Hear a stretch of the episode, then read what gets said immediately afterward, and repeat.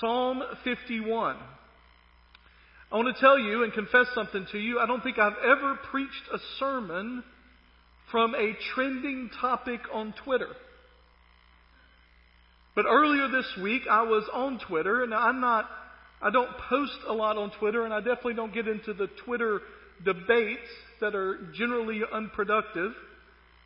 In fact, if you look at my Twitter feed, it will simply be, it is automatically set that when we upload the sermon for the week, it tweets it on my personal account. And I think the last 25 tweets are, of my account are just, the video is up kind of tweets. And so if you're looking for an old video, that's where to go to my Twitter account, alright?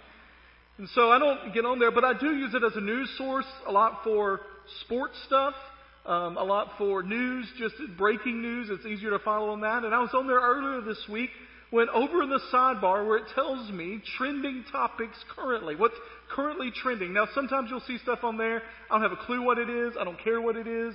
I just ignore it. But this week, knowing what I was preaching on, I was interested to see that one of the top trending topics on Twitter, in fact, when I looked at it, I think it was number four Y'all realize what all that means, right? It was being mentioned, the fourth most of anything else on Twitter currently at this moment, and the word was Bathsheba. Now, that's not a common word, right? It's a pretty specific moment in history when I see Bathsheba and I clicked on that wondering if there was some new celebrity I did not know about going by the name of Bathsheba or if there was some new documentary coming out, what was happening. And no, it was just a Twitter debate about which we do not have the time nor the platform in this moment to discuss the debate that was ongoing, but it was about the incident between David and Bathsheba. Thousands of years later, Psalm 51 is one of the most well known, humbling, convicting, encouraging, and challenging Psalms there is.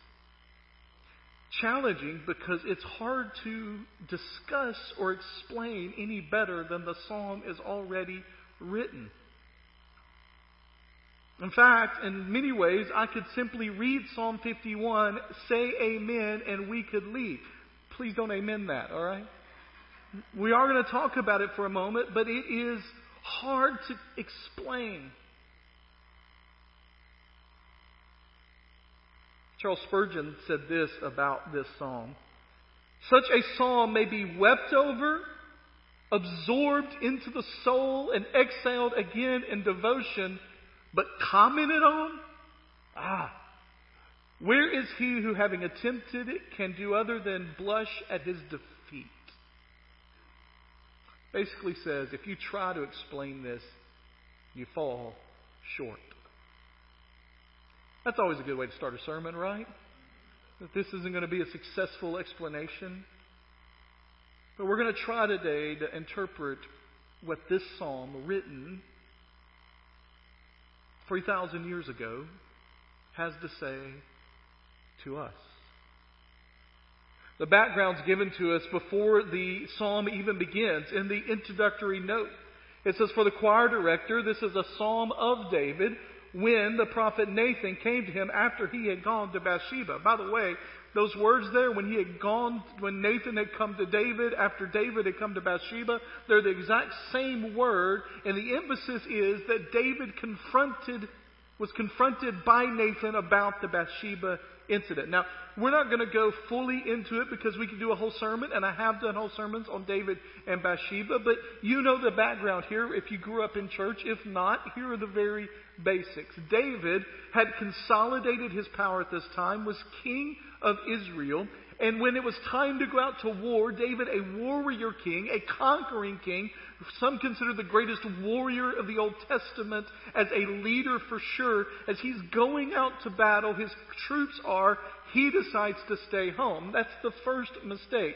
All warring kings went with their people, and so for some reason, he stayed home. While he's staying home, it just so happens that he's in a place where it just so happens a young lady is bathing on the roof next door, and he looks a little too long, he thinks a little too much, and he compels her to himself. After sinning with her, and it resulting in a pregnancy, he tries to bring her husband home so that he can blame the husband for the pregnancy. The husband is honorable and will not do that. And so David devises another plan, and he sends the husband on the front line and gives instructions to the troops. Now, when Uriah goes to the front line, everyone is to withdraw. It is a death sentence for him.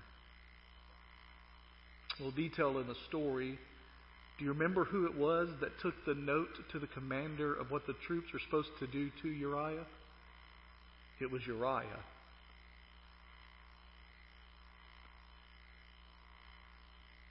Whatever you call the sexual sin of David and the resulting murder of the husband of the woman with whom he sexually sinned with, it is one of the most heinous, offensive, repugnant acts of sin recorded in Scripture. In fact, it may be the most. Scripture tells us that for several months David tried to live as if it did not happen. That he attempted to go through everything as if this was not something that happened. And at some point, a prophet of God comes to David. Now, you don't have to turn there. You can if you want, but it's in 2 Samuel chapter 12. Keep your finger on Psalm 51 if you're there. In chapter 12, it says So the Lord sent Nathan to David, and when he arrived, he said to him, and he tells this parable about two men, one that had a bunch of sheep and one that had one, and he prized the sheep and he loved the sheep and he cared for the sheep. And the man that had all the sheep that he could imagine went and stole the one, compelled the one that had only one to give it to him. And he said, David, how would you feel about that? And David is infuriated. That's the word that my translation of the Bible, the one that we use, Christian Standard Bible, says in chapter 12, verse 5. He was infuriated. And he says the man who did this deserves to die. And after David, infuriated, says that to the prophet, verse 7, this will be up on the screen, says to David, You are the man. That's not said in a positive way. I know in our day and time, that's a positive thing sometimes. You the man! Like, you know, when Tiger Woods would tee off back before he had broken legs and, and backs and would stripe it 325 down the middle, they would yell, You the man! That's not what the prophet is doing here. It is, You're that man. This is what the Lord God of Israel says. It goes on. I anointed you king over Israel, and I rescued you from Saul. I gave your master's house to you and your master's wives into your arms. It says, remember that whole business with Saul? I anointed you. I picked you. You were the one that was supposed to do it. I gave you into him. I gave you everything you needed. I gave you the house of Israel and Judah, the combined kingdoms were yours. And if that wasn't enough, David, I would have given you even more. Why then have you despised the Lord's command by doing what I consider evil? You struck down Uriah the Hittite with the sword and took his wife as your own. You murdered him with Ammonite sword. Now therefore the sword will never leave your house because you despised me and took the wife of Uriah the Hittite to be your own. This is what the Lord says. I'm going to bring disaster on you from your own family. I will take your wives and give them to another before your very eyes, and he will sleep with them in broad daylight. You acted in secret. I'll do this in daylight. Uh oh. Your sin has found you out. And verse 13 and 14 give us almost, from the perspective of what happened the consequences, the reality of the depth of sin, 13 and 14 almost seem too short and too easy. Because verse 13 says, David responded to Nathan, I have sinned against the Lord. And then Nathan replied, and the Lord has taken it away, David. You're not going to die. Here's why I love Psalm 51. He even got to the main text yet. Here's what I love about Psalm 51. It fills in the blanks on what David meant when he said, I have sinned against the Lord, and gives us perspective on what he felt. And so when David was confronted by the prophet Nathan after he had sinned with Bathsheba and had her husband murdered, this is what he wrote. Be gracious to me, God. According to your faithful love, according to your abundant compassion, blot out my rebellion Completely wash away my guilt and cleanse me from my sin. For I am conscious of my rebellion, and my sin is always before me. Against you, you alone I have sinned and done this evil in your sight. So you are right. When you pass sentence, you are blameless when you judge. Indeed, I was guilty when I was born. I was sinful when my mother conceived me.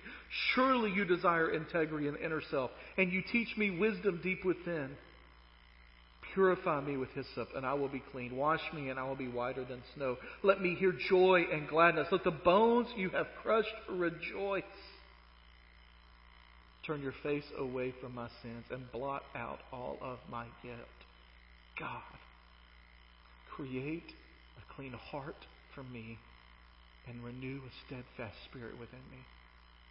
Do not banish me from your presence or take your Holy Spirit from me. Restore the joy of your salvation to me and sustain me by giving me a willing spirit. Then I will teach the rebellious your ways, and sinners will return to you. Save me from the guilt of the bloodshed, God. God of my salvation, and my tongue will sing of your righteousness. Lord, open my lips, and my mouth will declare your praise. You do not want a sacrifice, or I would give it. You are not pleased with a burnt offering. The sacrifice pleasing to God is a broken spirit. You will not despise a broken and humbled heart, God. In your good pleasure, cause Zion to prosper. Build the walls of Jerusalem. Then delight in the righteous sacrifices, whole burnt offerings and bulls will be offered on your altar. Three steps that happen here, and this is what I want you to understand and realize. But what we have in this passage is a playbook, a guide for us when we really mess up. And here's what I want to tell you. At some point in your life, even if you're a believer, you have messed up, you will mess up. This is a God book when we really mess up, but it's more than that because it's a continual reminder of our need for daily confession and request for forgiveness from the Lord. Three things that we see in this passage that are for us to do. And the first is this when it comes to our sin, we must come clean. We need to recognize, first of all, that sin is serious. It is offensive. If you notice in this passage, there are multiple examples that David uses about sin. He calls it iniquity in different places, transgression, evil. Even in those first couple of verses, he talks about blotting out my rebellion, wash away my guilt, cleanse me from my sin. Those are three different words for sin that kind of encapsulate the whole understanding. The word rebellion there means willful, self-assertance, defiance of God. It is defiantly walking away. It is a military man walking away in the middle of a fight and joining the enemy. The word guilt there means to wander off the path that is set before you. It is to stop, stay in the lane that is prescribed for you. The word sin is the classic missing the mark, but it's not just oops, I missed. It is willfully and deliberately choosing to aim at a place differently than what God had said. And so there are multiple uses of different words for sin, and it encapsulates this idea that all of us have gone astray. All of us have chosen our own way. For we have all sinned and fall short of the glory of God. And the reality is, no matter if it's the biggest sin or the smallest sin, according to our own mind, every one of them is offensive to a holy God. And all of us must recognize that sin is a serious problem in the world and in our lives. Most of us have no problem recognizing it in the world. Because bad people and bad things being done are what those people on TV or on Twitter or our neighbors are doing. It's not us.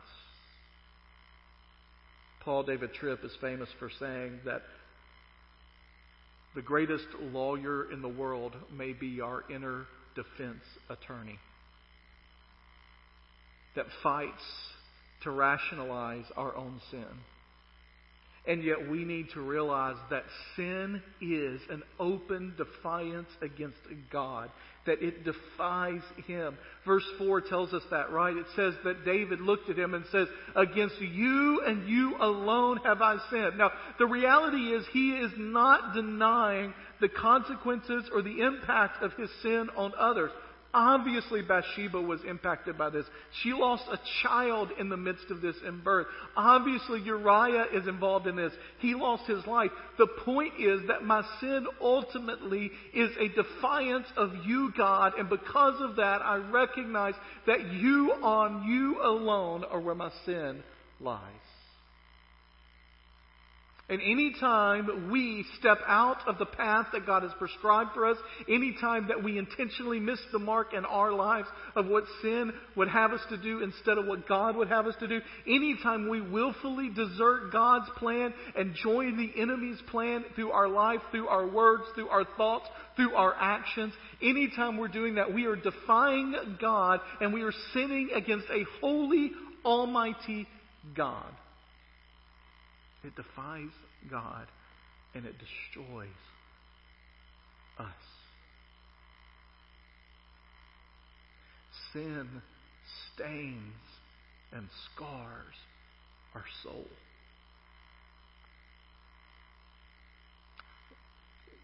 In the English translation, we don't get the desperation that David's expressing right from the top. When he says, blot out my rebellion, completely wash away my guilt, and cleanse me from my sin, those are three very picturesque words. The word blot out means to obliterate. It means to wipe it clean. It means to completely take it away. There are multiple times in Scripture when this blot, this word is used, but perhaps the one that speaks most to this particular instance happens in the book of Genesis when God is talking about what He's going to do to eradicate the evil on the earth at that time, and He is going to send a flood to blot them out. To wipe them away, to destroy them. Unfortunately, over the last several years, in this part of the country, we've seen several examples of floods. Hurricane south of us, tornadoes in our area, where just entire neighborhoods or areas are blotted out. David's like, I need this completely removed from me. The second word there is washing, and it literally is washing of clothes. Now, again, this is something my generation doesn't appreciate as much because our understanding of washing clothes is dumping a pod into a place and throwing the clothes in there and hitting start. I hate doing laundry. I got to push the button and put the clothes in there, and then when it's over, I got to pick it up and put it in another machine and push a button and then take them out. But not that long ago, that's not how clothes were washed. Anybody here ever used a washboard? The real washer, right? Back in the day that David was, the way they would wash their clothes is they would literally beat them on rocks after they had soaked them to try to get anything off of them. They would hit them and pummel them until the stuff was knocked out of them. They didn't have any OxiClean, by the way. No Tide Pods to eat or wash with. Foolishness. It was hard work and it was violent. And David says, Wash me. Scrub me. Get me clean. Last word is cleanse, and that's a ritual, ceremonial washing for religious use. David recognizes that what he's done, he wants to be completely wiped away. But God says, by the way, in there, I'm going to forgive you. We'll talk about forgiveness in a minute. But the consequences of your sin are still going to be there. And here's the truth. Even after we have been saved, even after we have been forgiven, we must come to understand that we will still live with the consequences of our sins at times. If you read on in 2 Samuel, the prophecy that his family is going to impact it, it happens quickly and it happens in major ways brothers and sisters against each other, a son that has a coup of David and openly takes David, David's wives at his own in public.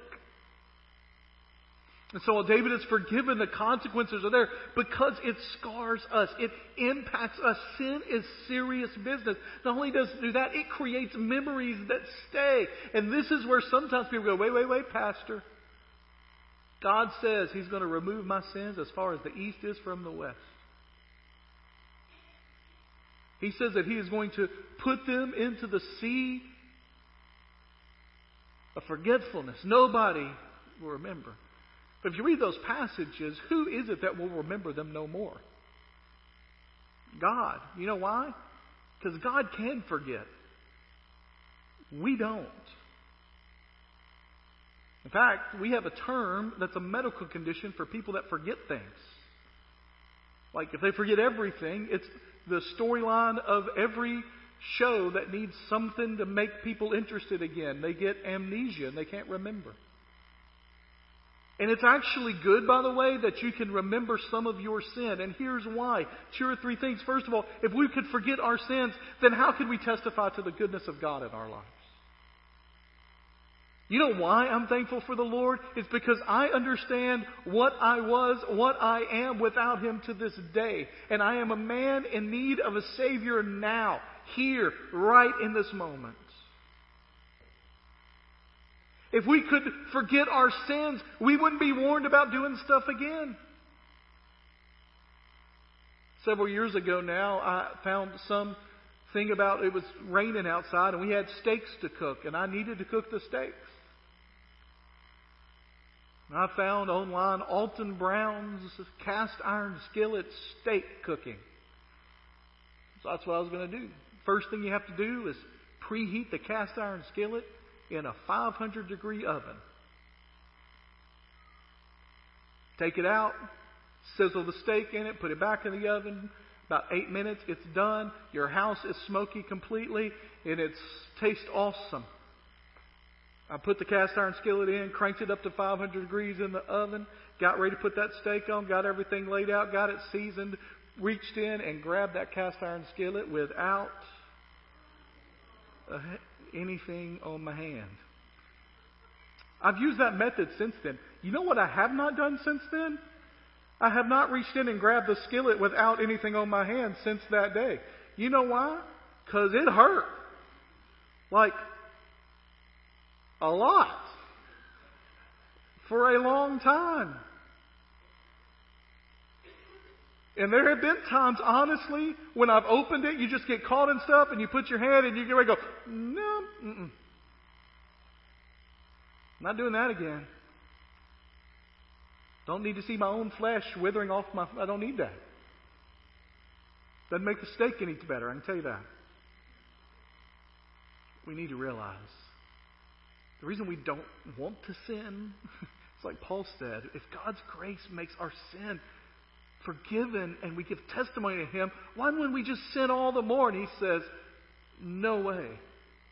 Because it scars us, it stains us, and it makes memories in our minds. It is serious business. Our sin is comprehensive, it is pervasive, it harms us deeply, it controls us quickly, and it devastates us painfully. David doesn't shy away from that. In fact, when it says come clean, it means not just recognizing the reality and the seriousness of our sin, but we confess it and we agree with Him about it in honesty and humility and we surrender to whatever He wants to do. David says, It is against you that I have sinned. I have messed up. Blot out my transgression. Blot out my iniquity. I was sinful from my birth. It's pervasive in me. It's part of our history. It's part of who we are. All of us are born with a nature for sin, and every one of us choose to do it. We are sinners in the need of grace on a daily basis. We are not better than human beings because other beings because Jesus has saved us. Others are not saved, are not worse than us in our sin nature. It's just that Jesus has done something miraculous in our life. You know the old phrase, right? There, but by the grace of God, go I. Can I just be honest? This, is, this wasn't even in my notes, it's just here. We need a whole lot more of that attitude in Christianity in America in 2022. We've gotten real good at acting like everybody else but us are terrible sinners, and we finally got it figured out. We need a whole lot more of that humility that says, without the grace of Jesus Christ, I'm nothing. David comes to him and he confesses and he asks for forgiveness and he basically says, God, whatever you decide is right.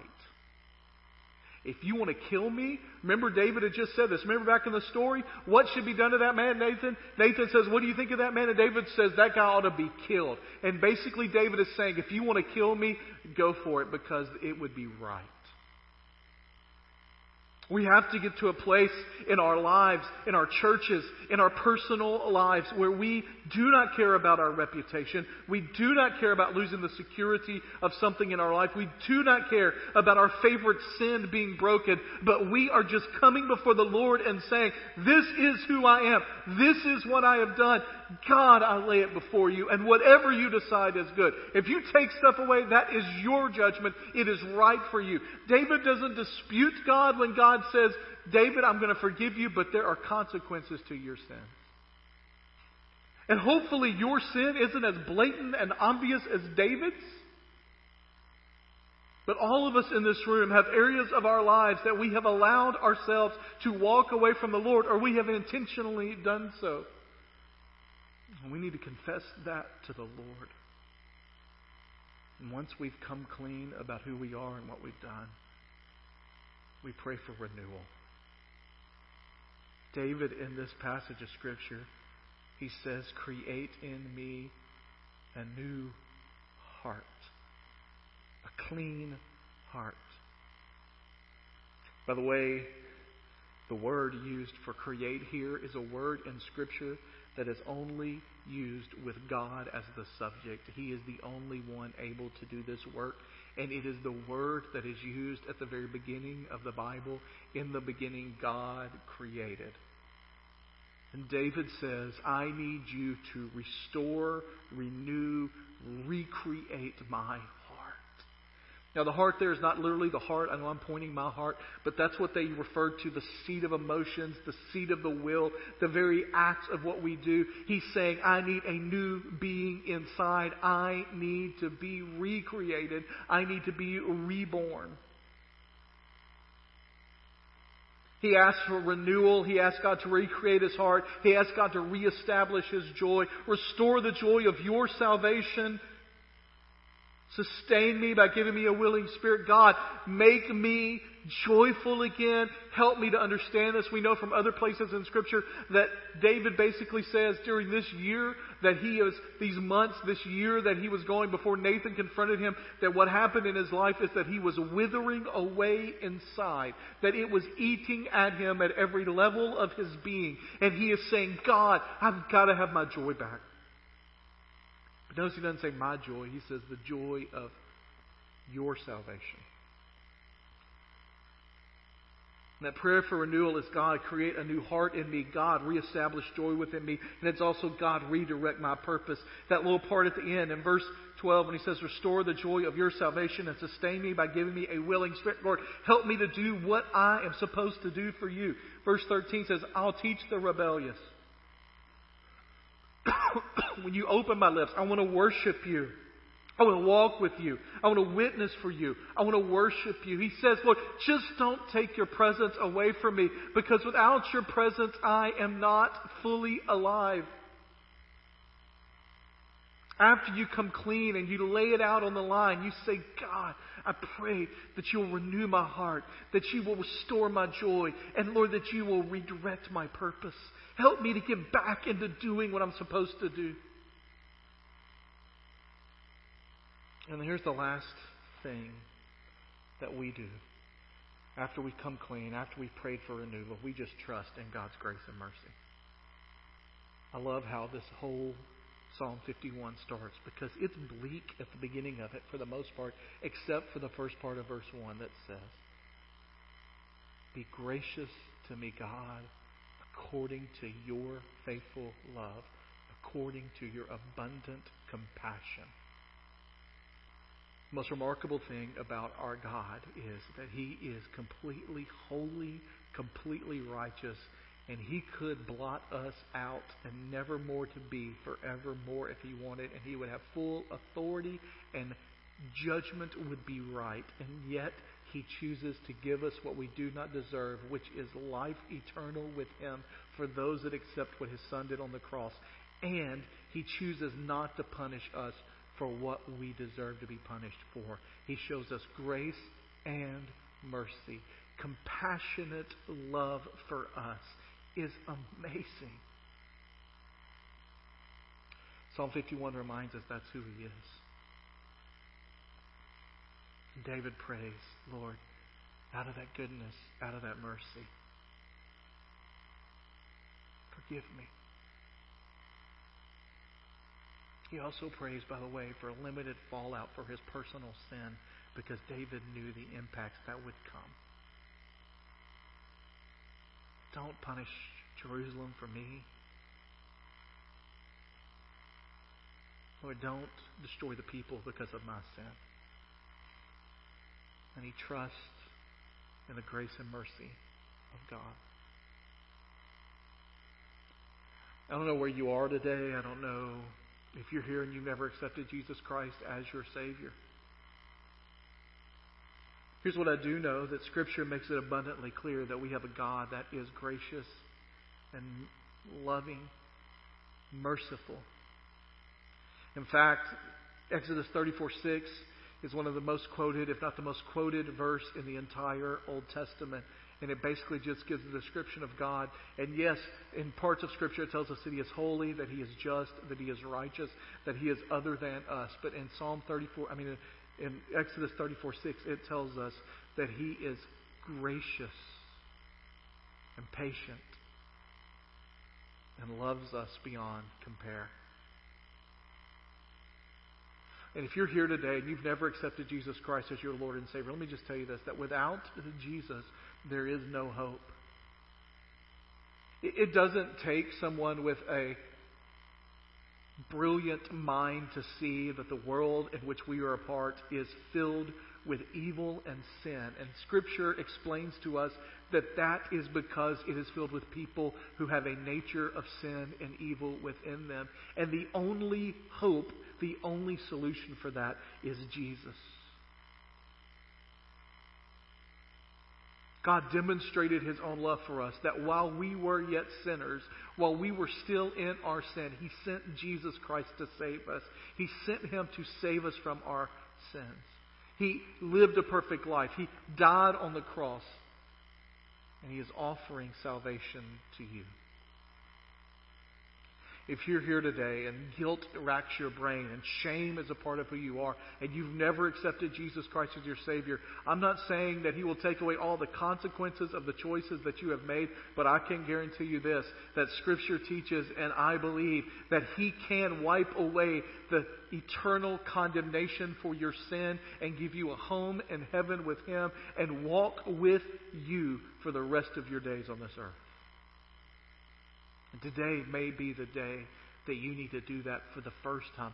I'm not asking if you've walked an aisle before. I'm not asking if you've been part of a church or a denomination before. I'm asking, do you have a relationship with Jesus where you have accepted the forgiveness, where you have come clean about your sin? You have asked Him to forgive you and to recreate you and to remake you, and you have been saved.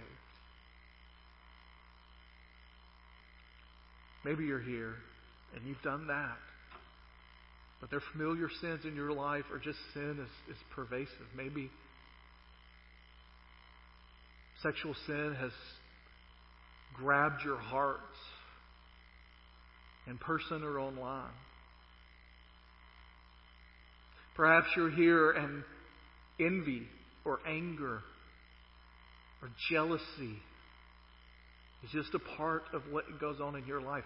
Perhaps you're here and gossip and criticism is your natural language. And today you need to confess those things. Come clean before God. You know, Scripture, by the way, when it's listing all of the different sins, it puts things like gossip and undue criticism in the same category as murder. So there's no small sins in our lives. We need to come clean with them because God works effectively through people who are regularly confessing and owning up to their sin and bringing them to Him for forgiveness. In just a moment, we're going to have a time of response, and I don't know how you need to respond. If you're here and you'd like to talk about being saved, I'll be up here. Noah will be up here. We'd love to have a conversation with you. If you're here today, you just need to come pray at the front, pray at the altar. Not worry about anybody else thinks. Not worry about, well, if I go up there, they're going to wonder what I'm going up there about. If that's on your mind, you're not at the place you need to be with the Lord. For me, one of the ways God often communicates, one of the reasons I love the Psalms, the way that God communicates to me is through music and through the lyrics and through what is kind of modern day poetry. When I was thinking about this and how gracious it is that God has saved us, there's a song that's fairly new, fairly recent.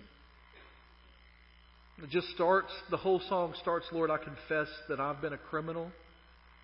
I've stolen your breath and I sang my own song. And Lord, I confess that I'm far from innocent. These shackles I wear, I bought on my own. I confess I've been a prodigal, made for your house, but I walked my own roads. The chorus of that song describes what happens when Jesus saves us. It says, These scarlet sins, these things of mine, this reality of who I am, had a crimson cost, the blood of Jesus, and you nailed my debt to that old rugged cross. But here's the shouting part. Because you remember at the very beginning of what David says here, he asked God to blot out his sin, his rebellion. That word blot literally means a clean slate, means starting over, means all new. And I love this line. It says, an empty slate at the empty grave. Thank God that stone was rolled away. My prayer is for us that we will be people who will consistently remember how good God has been to us and that that would bring us to Him again and again. It's your kindness, Lord, that leads me to repentance. I was reminded again, another one, a little older. We sang just a few minutes ago, but we close with these words. Oh, to grace, how great a debtor daily I'm constrained to be. Let thy goodness like a fetter, like a manacle, like a shackle, Lord, let your goodness be what binds my wandering heart to thee. Prone to wander, Lord, I feel it. Prone to leave the God I love. Here's my heart. Take and seal it. Seal it for thy presence, thy courts above. Let's pray together. Heavenly Father, we are grateful that we can bring our sin to you. Lord, it is real and it is serious, and Lord, it is something that we can do absolutely nothing about. And so, Lord, today I am just thankful that your goodness and your mercy, Lord, your kindness leads us to have the ability to repent. And Lord, there are people in this room today that need to repent, that need to confess, that need to come clean with what's going on in their lives. Lord, I need to come clean. I need to repent. I need to confess. And Lord, don't ever let me get past the point of understanding my need for forgiveness because I am a man who is a sinner and in need of your forgiveness. Here and now. Lord, I'm thankful for the cross where you paid my debt. I'm thankful for the tomb where you won the victory. I'm thankful that you have given me that empty slate at the empty grave. And Lord, I have been made new and born again. But Lord, I pray that you will give me the strength on a daily basis to combat the evil and the sin in my own heart that is still there. Lord, I'm thankful that I'm not who I was, but Lord, I'm praying that you will continue to guide me to become the person that you want me to be. And I look forward to the day, Lord, when you will save me and take me home and make me completely new. And in this place today, Lord, I pray if there are those that need to accept you as their Savior, Lord, that now would be the time. They would come and ask and find out. Lord, if there are those that need to be baptized to demonstrate what you have done in their life, the goodness in their life, Lord, I pray that they would come. If there are those that need to come and just pray or have a conversation, Lord, we pray that in this moment that we respond like David did when he was shown his own sin. He just simply confessed he owned it. He came clean. He asked your forgiveness. He asked for renewal. And he went on to work. Help us, Lord, to do that. In Jesus' name I pray. Amen.